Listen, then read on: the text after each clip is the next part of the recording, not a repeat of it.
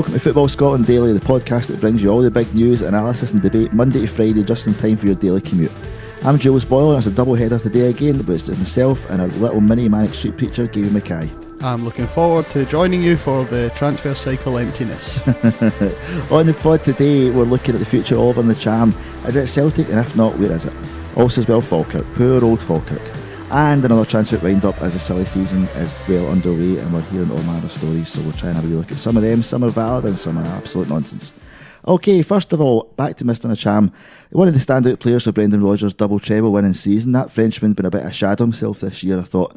Um, Porto reportedly offered 14 million for him, not once but twice, most recently in January. But now the numbers been banged about around about half that. Apparently they're still keen though, and his scouts watched him at France under 21 match against Belgium on Monday, where he came on for the last 15 minutes. But also Marseille are rumoured to be interested too. What's your thoughts on Big Ollie?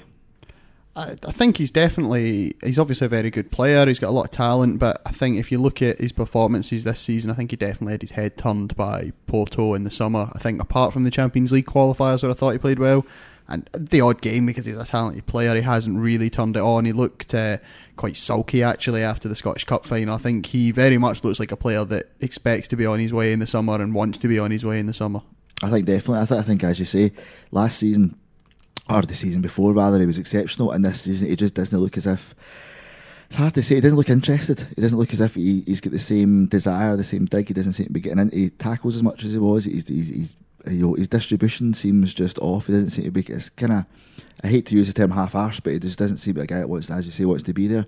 Um, obviously, if he knew there was a 14 million quid bid in from uh, at the start of the season, then the same bid again in January, and for some reason the club are saying, you know, no, and he wants to go. Um, and you know, is that is that enough a reason for his head to be turned, for, for his performance to be down? I mean, surely that would mean his value goes, down because he's not playing. Oh, it probably will. And uh, do you think maybe in hindsight, Celtic would probably wish they'd sold him? Maybe not in the summer, but once they knew that they weren't going to be in the Champions League in January, if they got the same bid from Porto. Absolutely, I mean, fourteen million quid um, is a fantastic amount of money for, for what you got for him. I mean, obviously, I mean, last season you know, you maybe going, you know, by uh, forty million pound easy. Do you know what I mean? I maybe even thinking you get more for it. But watching, you know, the start of the season, the first half, I think you know, forty million pound is a very, very good sum of money. Um, and they probably, in retrospect, it's easier to be captain hindsight on it. Um, but they, they should have jumped on it. Um, and now, you know, because the thing is as well, what have they got out of holding off? Never mind that they reduced a fee that we'll get from. What did they get for this season for not actually selling him? Because he's not really performed, as you say, in, in many games to his standard. Yeah, and his, his levels really dropped. I mean, they won the treble treble again, but he wasn't anywhere near as important to it this season as he was last. And I think they'll definitely get a lot less money for him now. I mean, you know, we say Marseille and Porto are meant to be interested. There was talk of a, a bidding war, but I'm going to tell you right now that Marseille aren't getting involved in a bidding war. They don't have any money. So I was looking into this earlier. I wrote a piece for Football Scotland, which you can see on the website today. Marseille made a loss of 78 million euros in 2017-18. It's projected to be 90 million this year. They've already been fined by 100,000 euros by UEFA for breaching the financial fair play. They've been warned by the DNCG, which is the French league financial control body. They've been warned about getting the finances in order. They haven't given Balotelli uh, a contract because they can't afford it. They signed Kevin Strootman for 25 million euros last summer they basically told him, look, we can't afford to keep you because they didn't get into Europe this year at all. They basically spent about, I think it was 60 million, reasoning that they would get into the Champions League and they'd make that money back. They ended up finishing fifth, and unfortunately for them, Strasbourg won the League Cup and Rennes won the French Cup, so fifth wasn't good enough for the Europa League. Yeah, so they're now going to have to sell Strootman, Thauvin, uh, it's another midfield player, Morgan, someone whose name escapes me right now. They're going to have to sell all these players. They're not getting involved in a bidding war with Porto for Ntcham. Now, I'm not saying. I'm sure they're interested in Cham. I'm sure they. I can understand why they'd want him. He's a young player who'd have sell-on value. Uh, he's French, so he, you know you think culturally he'd fit in well. But the fact is, I mean, if you go to Strootman, they have to sell him because of the way the numbers work. He signed for 25 million on a five-year contract. So just to avoid making a loss, they have to sell him for 20 million this summer.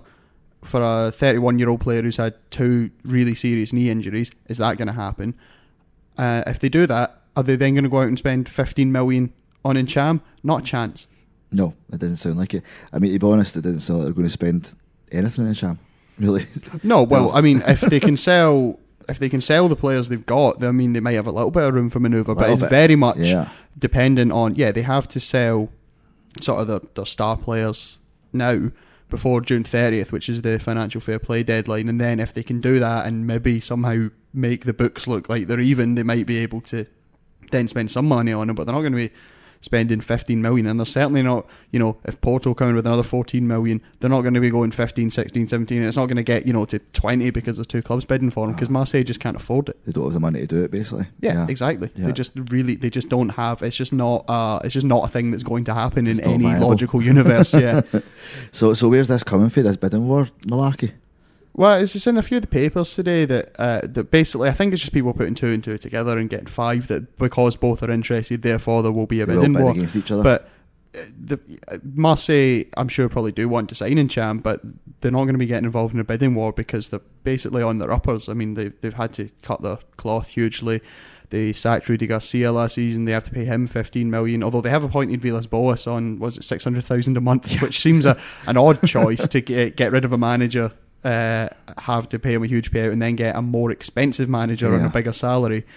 But that probably also adds into the fact that they ain't going to be spending huge amounts of money on Ntcham, which, again, going back to what you were saying, Celtic probably would have been wise to take the money from Porto in January, given how it's going, uh, because I don't. If they don't get an offer they want this summer, are they going to hang on to him, given how he played this season, how disinterested he looks? Yeah, exactly. That's the thing. I, I I can't see any reason why it would be a different sort of attitude next season if he was still there, unless it's some major, you know, attitude adjustment or sort of thing like that. What, what what's what's what's going to change for Celtic? Do you know what I mean?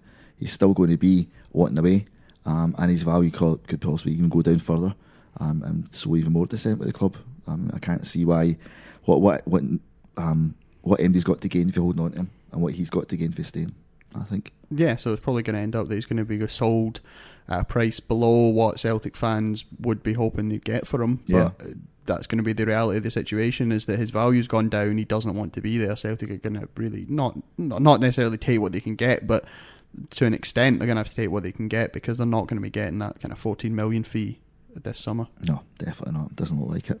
Okay, we'll move on to um, the situation at Falkirk, um, which is even more disastrous um, than what it sounds like at Marseille. Basically, last night was announced that Falkirk CEO Craig Campbell resigned, citing a prolonged period of verbal and online abuse from fans. Um, a lot's happened to Falkirk. Um, it seemed that only a few years ago there seemed to be a lot of optimism at the club. There was like two great showings in the playoffs, that last minute goal against Hibs, and then unlucky with Dundee in the semis next year. Then it all went pear shaped. Um, Peter Houston was binned after 10 games, and the fans were delighted with that, it seemed. Then Paul Hartley comes in. Um, that went horribly pear shaped as well. There's rumours players didn't like his training methods, all seemed pretty grim. Um, now they're where they are the first time, and it's, is it 39 years, first time Yeah. down, down at this level, um, which is just absolutely grim. Obviously, the fans aren't happy. Obviously, prolonged period of verbal and online abuse of fans is not cool. Um, and we're not uh, condoning that for a minute, but it's obviously got to a real, real point with the fans and the, the board now. It's just a, a, a breaking point. Yeah, absolutely. I mean, obviously, if Craig Campbell's had threats or his family have had threats or whatever, obviously we absolutely condemn that. It's not cool. But it did say a lot about Falkirk that they put out a statement basically uh, after years of horrendous mismanagement, essentially just having to go at the fans after they've been relegated. I mean, it's, it's ridiculous the the way that club's been run recently. You talked about the managers they've got in. Change it, you know. They, they, I can't remember the exact figures, but they've signed about fifty players in the last like two years. years, they keep changing yeah. teams. They obviously they scrapped their youth academy in December 2017 because they claimed it wasn't financially viable. I mean, I'm sure it's more financially viable than buying a new team every six months. The chairperson, Margaret Lang, said at the time, "Oh, the the reasoning was we want to be a Premiership club, and our first team needs to be our absolute focus, which was part of a strategic review called Towards the Premiership. How's that worked out?" Um, since they, you know, they brought through players like Blair Alston, Craig Sibbald, Stephen Kingsley, Jay Fulton, who's at Swansea now, Murray Wallace, who's at Millwall. It was known as one of the best uh, youth academies in the country. It was. They've just scrapped it, got rid of it. The if you look at since they came down in 2010, I looked this up earlier.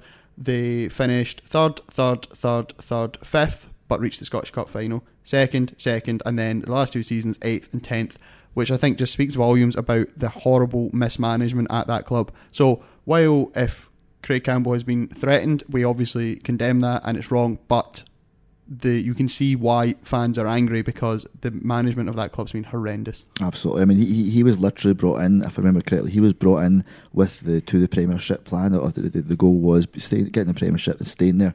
That was that was his mission statement, and that was why he was there. And it was it was very trumpet at the time of this is what we're going to do, and this is what I'm going to do. And then you know, two years later, um, he's off, um, and obviously you know under cloudy circumstances.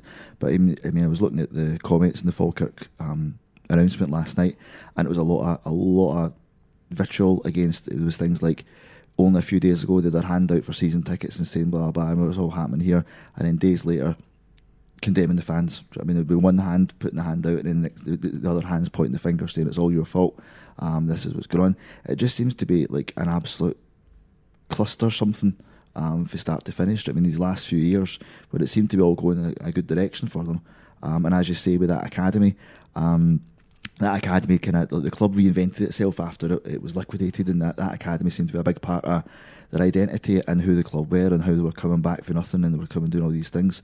Um, and they were bringing through good young talent. They were getting some good transfer fees. It was all yeah, and uh, Peter Houston, who was in charge, I think, really bought into the kind of the young player uh-huh. dynamic and yeah, uh, yeah. The, the, ethos behind it, and it, it yeah. seemed to be that if you talk about Falkirk, that was a big part of their culture and what, what they did, and then just to arbitrarily just go poof and just dismiss it, and then you know within the same period, a couple of years, as you said, where they finished and where they are, and now they're in the, the, the third tier for the first time in nearly 40 years.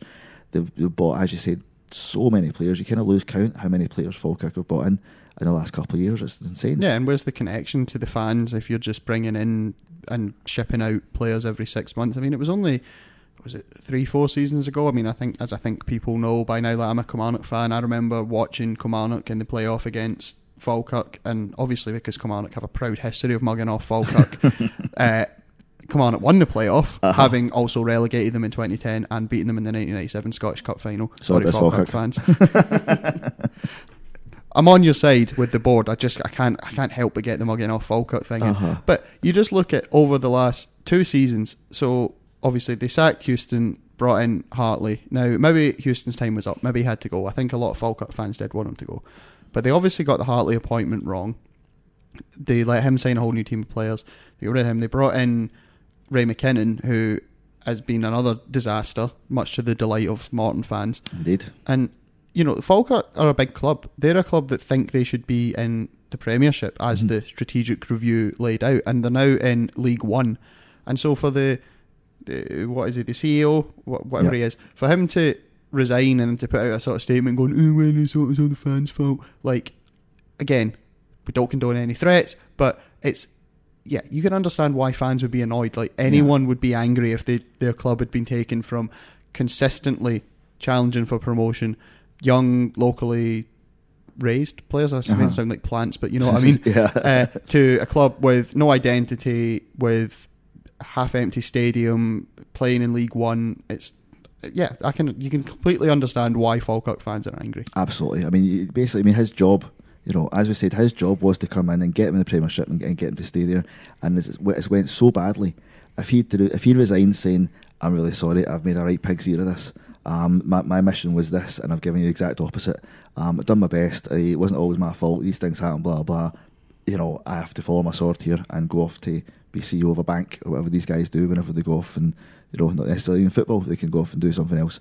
But he hasn't. He's come off and went, it's because of this. It's pure. And that was all the statement said. It's purely because of the abuse of the fans. And again, we keep reiterating this threatening people's families, abusing people. That's not on.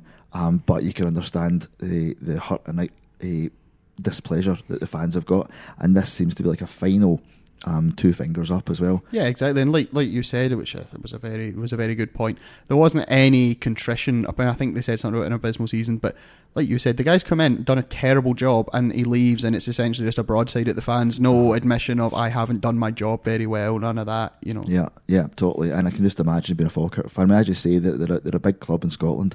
They've got a big support. They've got the big ambitions. They feel, as quite a few other teams do, they feel they should be a Premiership team, and a lot of them have got a valid case for that, um, and absolutely. And they, they generally, for a good few years, as you said, were finishing well. They were in the playoffs. They were doing these things, and then all of a sudden the wheels have come off. They haven't just come off; they've come off so badly that's went on fire and like fell down a burn and then landed in a fucking big bit of dog mess. Do you know what I mean? It's literally been. it's just like, oh god, and it keeps happening, it keeps happening. If someone would like to animate that section of the podcast, we'll post it on uh, Facebook. We'll do that. Thanks very much. We Falkirk Bash Yeah. is going right off. But that's what that's, that's what's happening. It seems to keep happening and keep happening. This is just the latest bit. Again, I mean, obviously, and they let go loads of players recently. Again, and was it twelve players that they went? Yeah, yeah, it was That- just, that just was last week or last whatever week. it was. Yeah, First team players. So that's another full team out the window. yeah. So they'll be signing another full team Another full team yeah. just in time to gel in time for the, their new life in the, in third tier. I mean, fans must be turning up at the ground every week, going, uh, "Who's playing the day?" So I don't know. I've never heard of half these. no players. idea who they Yeah. are. No idea. It's, you know, it's like watching. If you go to some away game like against a team you don't know that well, you don't know the players. It must be a bit like that at Falkirk at home because there's these new guys in again, and you're just in going, "Who's this guy? Who's this guy?" Aye, How just did they play? searching furiously, searching Wikipedia with one eye on the game. I totally on Soccerbase like, oh, he appears not to have a game for a year. So they're they're in this terrible situation, and you just can't. You try to think, where does it go for here? How do Falkirk improve? Where, how, how do they get back up, at least back up at the championship? Because it looks like it's going to be a long road for them. Oh, definitely. Uh, and I mean, like, like we said, they expect to be in the Premiership. Obviously, not every team can be in the Premiership, but Falkirk's level, certainly, if not the Premiership, should be fighting at the top end of that Championship, as it was basically every year since they went down in 2010. But you look at the situation at the club, there's a total disconnect between the board and the fans. I think there was uh, a sort of plan for fan ownership, but that seems to have stalled. Uh, Falkirk fans, if, if that's not correct, you can let me know, but that seems to have stalled and again, there's no connection between the you know the club, the town, the fans. Uh, yeah, it, was, it looks like a really grim situation, and you'd think being a full time team in League One, they should come straight back up, but there's no guarantee. No, not at all. I think that's been proven time again. I mean, looking at the comments last night, the fan ownership thing did seem to come up quite a few times with the fans. Um, a lot of folks saying just enough's enough. You know, having that, a you know, you know, when was you know, you know, a, enough of this beep. Give it back to the fans. You beeping, beeping. You know what I mean? It's like the the fan ownership thing does seem to be coming back again, like more and more because. They're getting pumped constantly. It seems it just seems like they're getting. As you say, there's a disconnect. It doesn't seem the people in charge have got any awareness of what the fans want or need or, or any sort of respect for them in a way almost as well. Yeah, I think I think it's clear from that statement last night. They don't have any respect for the fans. I think, and I think they've had a few statements in the past where they've had to go at the fans. Yeah, I think that's the people. The people in the boxes don't they don't care about the fans. I mean, they're the paying customers, but you know, who cares what they think? Yeah, yeah. We'll, we'll see when they stop coming. Basically, Yeah, Do you know what I mean? Um, and obviously they're, they're quite fond of quite long statements as well. So it was quite noticeable last night. It was quite it was quite brief Yeah. because the the one last week was my brain fell over reading it. So there was, there was so much in it. Do you know what I mean? But again, it's that kind of blah blah blah blah blah. Here's lots of stuff here. It's this hand waving almost to the fans. Um, so yeah, I, I honestly can't see too bright a future at the moment for them, um, or, or what they're going to do. I mean, you know, could, could they end up still being in, in the third tier next season, the season after next? Yeah, well, I mean, y- you'd think that there's a lot of part-time teams down there being Yeah. a full-time team. That shouldn't Sure. happen, but you know, the, the, as we've said, there are no guarantees. I mean, there's been rumours uh, about a takeover by some American stockbroker, which doesn't sound the most promising thing to me. Uh, if we know anything about American stockbrokers, Yeah, I'm not impugning this guy personally. I don't even know his name. he did not cause the global crash. We're not saying that. Yeah, just in case his lawyers are listening, and I genuinely don't even know his name. So if he does serve me with a writ, I will not know who it's from. Another one. Okie dokie, we'll move on eh, to slightly um, cheerier subjects. Um, we're looking at the transfer roundup. Basically, it's that time of year. We're going to be talking about this probably every day because every day there's going to be stories about players coming in, players coming out. Lots of them will be absolute crazy nonsense, and some will have a bit of legitimacy to them, and some will be stick on. Um, let's start with some crazy nonsense. Sturridge to Rangers. I mean, I think it's quite nice that uh, the sports media have welcomed uh, Donald Trump to the country with some classic fake news. I mean, Do- uh, not Donald Trump. Uh, Trump on the brain. Daniel Sturridge uh, There's is more chance of Donald Trump signing for Rangers. Let's be honest. yeah, definitely. Yeah. Yeah. Daniel Sturridge was on 120 grand a week at Liverpool. He's not going to be signing for Rangers or Celtic or anyone in Scotland because he's not going to get anywhere near that kind of money. Whereas if he stays in England or goes to China, which he could do because he's a free agent, Yeah. he'll be able to get that kind of money. That is not happening. And people can uh, clip this back to me if he does sign for Rangers. It ain't happening. No, it's not. I, th- I think if Celtic Rangers chipped in and had a sort of player share, um, they still probably couldn't afford them. Yeah, You know what I mean? exactly. Yeah. You know, so we'll, we'll take them a game each. You know what I mean? And they can do a half each when it's you know when we're playing each other. Um, so, but that's not going to no. It's just yeah, No, absolute madness. So yeah, so we'll dismiss that one. Um, we're also looking though. A Celtic. I've got a couple of sort of whispers there. There's a George Baldock, um, a right back for Sheffield United, who could also play at right midfield, um, which sounds interesting. And also Man City winger Brandon Barker.